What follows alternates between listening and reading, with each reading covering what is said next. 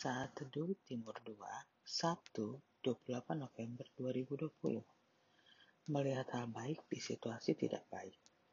Firman Tuhan hari ini diambil dari Bilangan 14. Kisah 12 pengintai merupakan salah satu bukti bahwa cara pandang seseorang dapat mempengaruhi tindakan orang tersebut.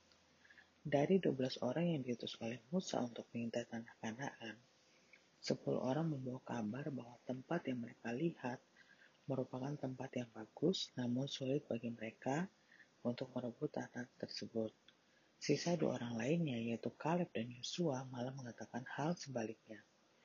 Dia mengatakan bahwa mereka pasti mampu untuk merebut tanah Kanaan dari raksasa yang mendudukinya. Saudaraku, dalam kehidupan kita mempunyai pilihan untuk mempunyai sikap apakah menjadi seperti 10 pengintai atau dua pengintai lainnya yaitu Kaleb dan Yosua. Saat menghadapi masa yang kurang baik dalam kehidupan dan janji Tuhan yang belum kunjung terjadi, kita bisa memilih untuk menjadi seperti 10 pengintai yang memilih sikap takut atau memilih untuk menjadi seperti Kaleb dan Yosua yang memilih mempercayai Tuhan lebih dari ketakutan mereka. Semua pilihan pasti mempunyai resikonya, di Alkitab diceritakan bahwa untuk sepuluh pengintai yang membawa kabar buruk kepada bangsa Israel, mereka tidak dapat memasuki tanah Kanaan.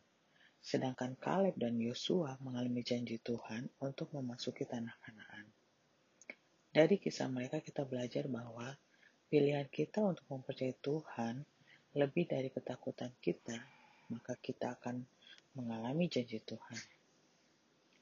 Mari kita refresh kembali pandangan kita tentang masa sulit yang kita hadapi.